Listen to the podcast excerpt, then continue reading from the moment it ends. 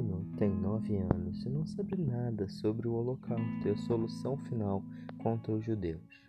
Também não faz ideia de que seu país está em guerra com boa parte da Europa e muito menos de que sua família está envolvida neste conflito.